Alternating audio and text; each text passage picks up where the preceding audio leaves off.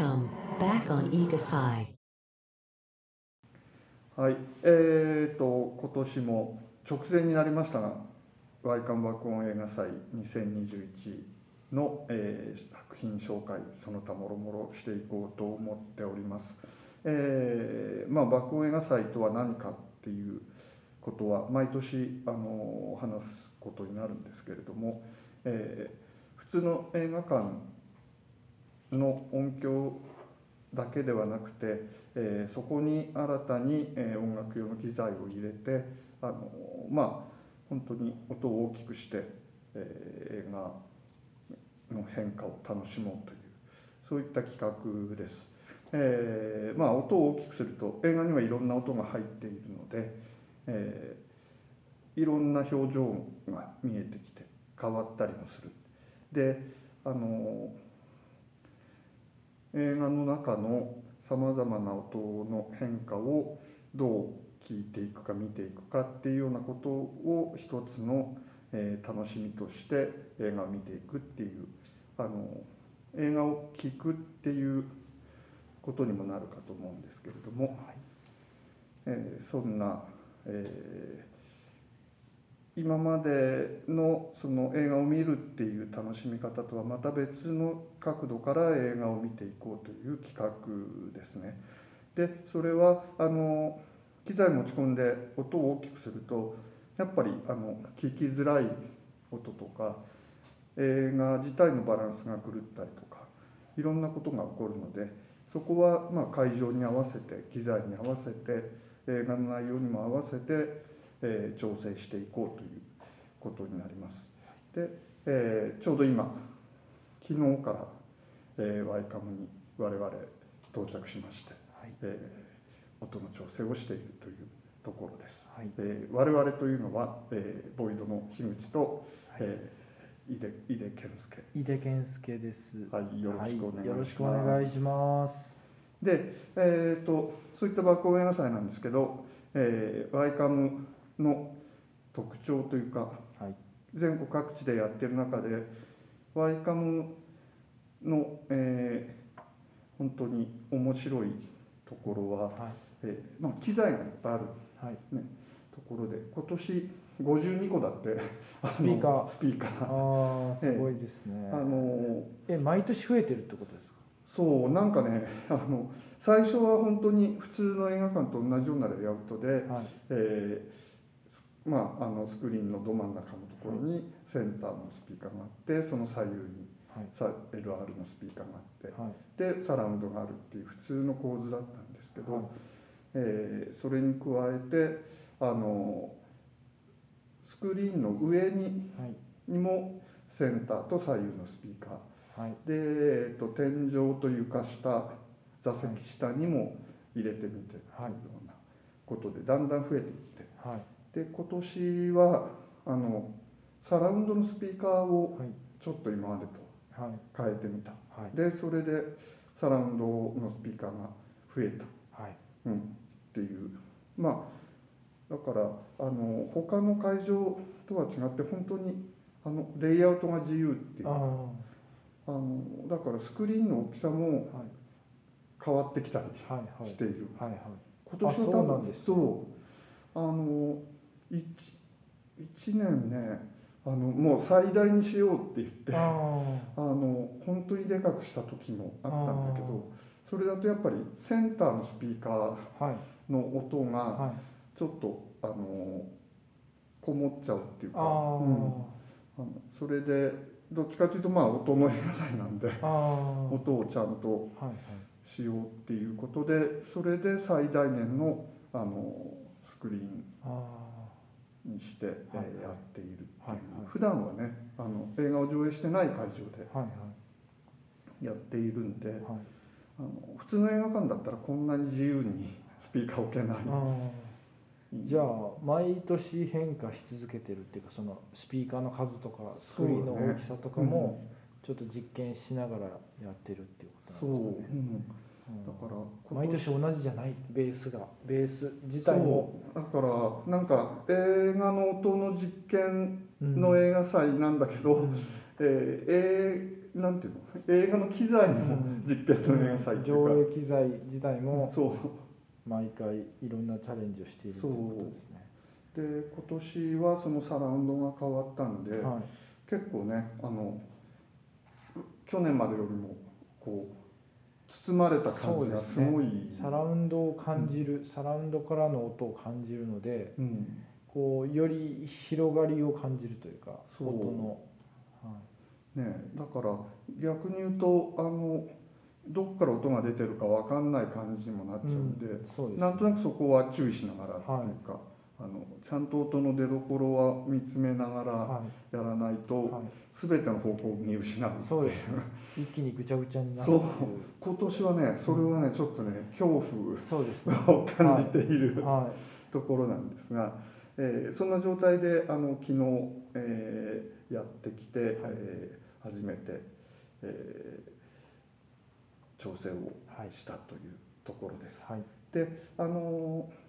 映画自体はちょっと上映順に、紹介していこうかなと思っています。はいというわけでまず8月27日金曜日の、はい朝11時からですね、はい、平日の11時からでちょっとどれだけ人が来てくれるのか分かんないですけど、はいスパイの妻を、はいやります。はい。井出君はスパイの妻見た？はい。劇場で見ました。ロードショーの時に見ました。うん。ほらこれの音でいうと、はい、なんか劇場で見た時気になった音とかそういうのって。劇場で見た時は、うん、やっぱり弦の。あはいはい、弦楽器の音とチェロですかね、うん、チェロか、はい、音と、うんまあ、持続音の音、うんうん、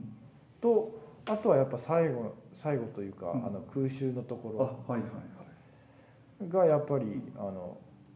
すごいなと思ったんですけど、うん、爆音で見ると、うん、なんかそのすごいなと思ってたところ以外のところ、うんうんにあこんなことになってたのかっていう気づきが結構面白かったですね。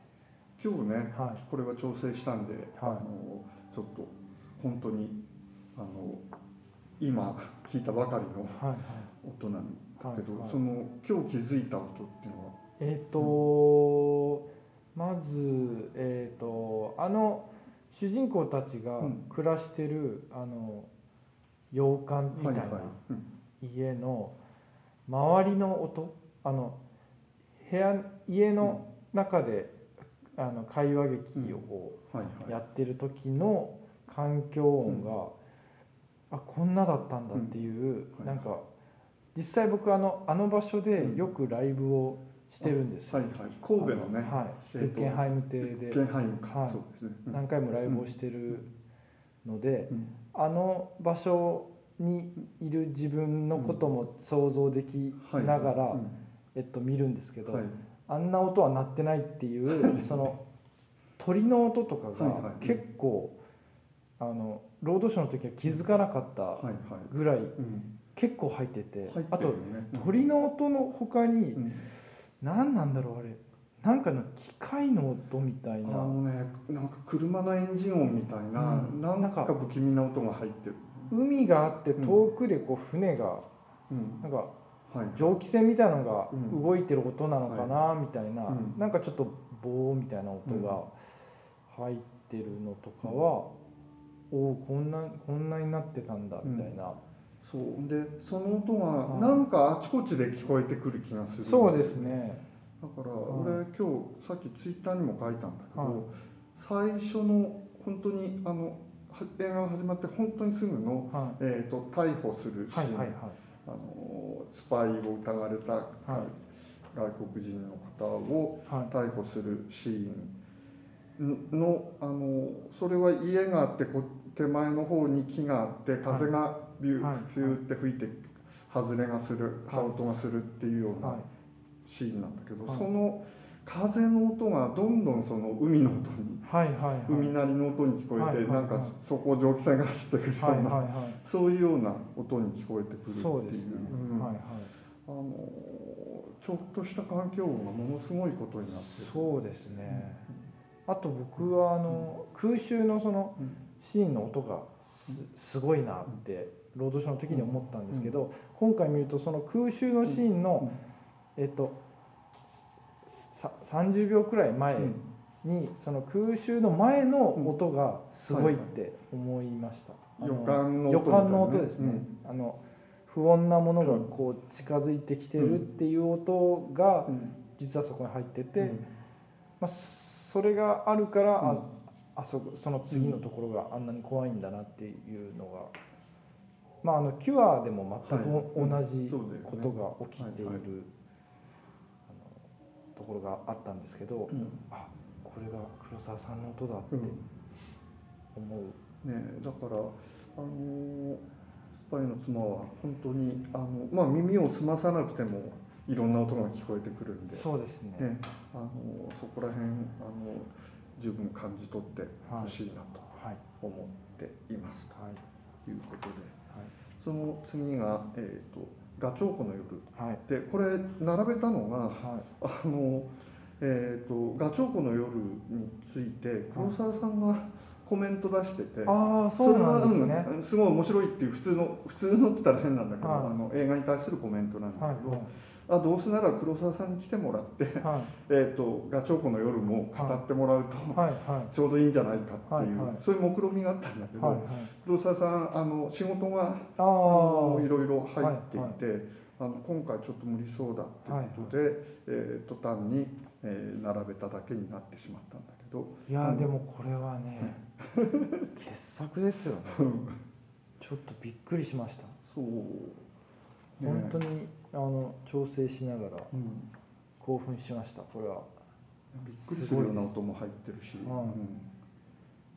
なんかカラックスのポーラー X とか初めて見た時の感覚に、バイクとか結構近いなと思ったのかもしれないですけど、こうハッとする瞬間の連続でした。そうだよね。なんか単にこういうアクション映画っていうか、血まみれになるような映画が好きで、うわーってみんなで勢いでやっちゃった映画のように見えて、全然ワンシーンワンシーンがしっかり作られているっていう、もう本当に目の前で起きてること以外の、例えば画面の外から風が吹いてとか、砂煙がやってきてとか、なんかそういうのがもうムードをどんどん盛り上げていくっていうか。そうだよね。だからその画面の外ってことでいうと、主人公たちが部屋の中で何かやってる時の窓の向こうで人が動くっていうような、外のものに気が付くと、ああっていうね。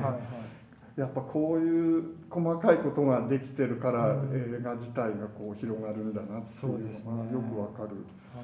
すごい映画だった。この間見てすごい良かったブルータル・ジャスティスっていう映画と、この「ガチョウコの夜」の2本立てを家でやろうと思いました。そうだね、今回そうなんだよね。ブルータル・ジャスティスを入れ損ねている、なんかちょっとただ単にそのサスペンスをやりたいだけではない人たちのサスペンスというか、そうだね。だからそういう意味でこうやって音に注目してみると、この物語だけではないところにある映画のなんか面白さっていうか、映画の広がりを見つけることができるかなと、そう思います。で、次がデニス・ホーですね。デニス・ホーってその香港のアイドル歌手から、とにかくメジャーな香港ではメジャーな歌手だったんだけど、はいはい、井出君知ってた？いや僕はね知らなかったですね、俺も全然知らなくて、はい、映画見て初めてなんかだからいない人っていうか、はいはい、これドキュメンタリーじゃなくて作られたものかなっていうくらい知らなかったっていうか、はいはいはい、うんうん、これはまだ調整してない、うん、なくて僕もまだ見れてないんで、そうなんだよね。これはね、選んだ理由っていうのが、はい、まあ、音の面白さっていうよりも、はい、まあ、こういう人がいるのだっていう、はい、で、まあ、歌手だし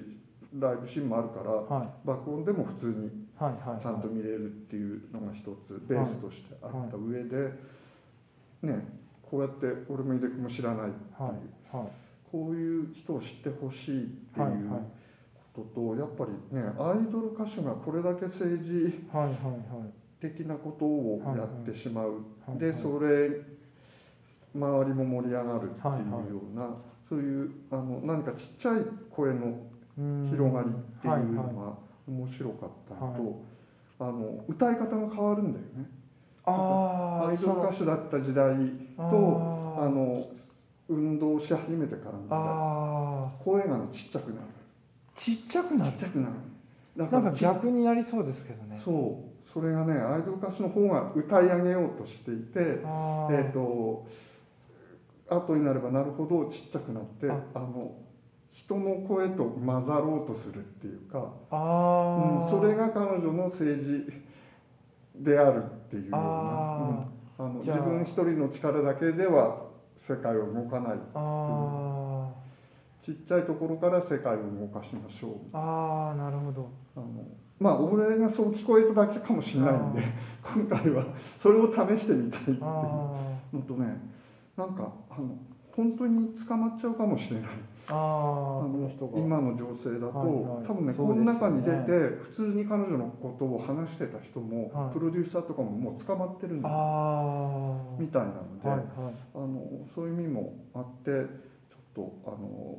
ろんなことを知ってほしいっていうのと、はいはい、声の小ささっていうことの、力、はい、ちっちゃい力っていうのを見てもらえたらいいかなということでした。はい、で、ストーリー・オブ・マイ・ライフ。はい、これはなんでこれを選んだんだろうって、うん、映画としてはもう僕大好きですけど、うん、音はね、これなんで選んだんだろうっていうのは聞きたかったです。そうね、これはもう勘でしかなかったんだけど、うん、はい、ちっちゃい音の変化が絶対面白いだろうっていう、はい、だから大きな音が入ってるわけでもないし、はい、音楽のメロディーで人を引っ張るっていうのも、うん、ともちょっと違う、はいで、何かわけわかんないけど、はい、耳澄ますといろんな音が聞こえるんじゃないかっていう、ね、はいはい、これはかなり失敗覚悟な選択だったんだけど、はいはい、でも絶対面白いだろう、はいはい、でその意味も込めて今回はそのバックステージツアーで、はい、どういうところを聞いてください、はいはい、でちっちゃい音で聞くとこうなります、はい、大きな音で聞くとこうなりますっていうのを、はいはい、説明して、はい、まあ、爆音映画祭自体の楽しみ方っていうか、大きな派手な音ばっかりじゃなくて、はい、ちっちゃい音に耳を澄ますと、はい、こんな世界が広がりますっていうことを見せたかったっていうのが、はい、これ選んだ理由かな。はいはい、で多分ね、これと本当にその音がね変化していくんだよね。特に音楽の何さんだっけ、アレクサンドル・デスプラさんっていう、もう最近ではメジャーな映画いっぱいやってる人、はい、なんだっけ、もう本当に、忘れてしまいました。メジャーな映画もやってる人なんですけど、彼の、音楽が状況に合わせてっていうか、なんていうの、状況と相互関係をうまく保ちながら変わっていくんだよね。で彼の音楽が変化していくのと同時に主人公たちの声のトーンも変わったりとか、そういう細かいその状況の変化っていうのと、はいはい、この作品が過去と現在を行ったり来たりして、そうですね、はい、それも一つの過去じゃなくて、はい、いくつもの過去といくつもの現在が行ったり来たりして、はい、一体何見てるのか途中でぼっとしてると分かんなくなるっていう、はいはい、そこら辺の分かんなさをすってまとめていく音楽っていう、はいはい、音楽がそこに一本流れているから何かがつながっている、はいはいはいはい、そういうところを見てほしいなということで、はい、それがまあ1日目の終わりです。はいはい、で今言い損ねた、バックステージツアーの件なんですが、ストーリー・オブ・マイ・ライフを、ある部分をセレクションして、それを、YCAM で普段映画を上映しているスタジオ C というところで、はい、通常の普段映画を上映する音量で、はい、まずその、何分かの、セレクトしたシーンを2つ3つ聞いてもらう、はい、見てもらう。はいはい、で、そのまんま、参加者バックステージツアーの参加者に、スタジオ A に移動してもらって、はい、今度はスタジオ A で同じシーンを爆音で見てもらう、はい、で、2つの、見え方の違い音の違いを、感じてもらって、はい、まあ、爆音映画祭がやろうとしている、うん、映画の音についての試みを、はい、皆さんに分かってもらおうかなっていう、はい、そんなツアーです、はい、でこれを、27日の、6時20分から、はい、行います、はい、で、それを見て、その後本番の、うん、ストーリー・オブ・マイ・ライフの爆音上映を見ると、はい、解説っていうか、はい、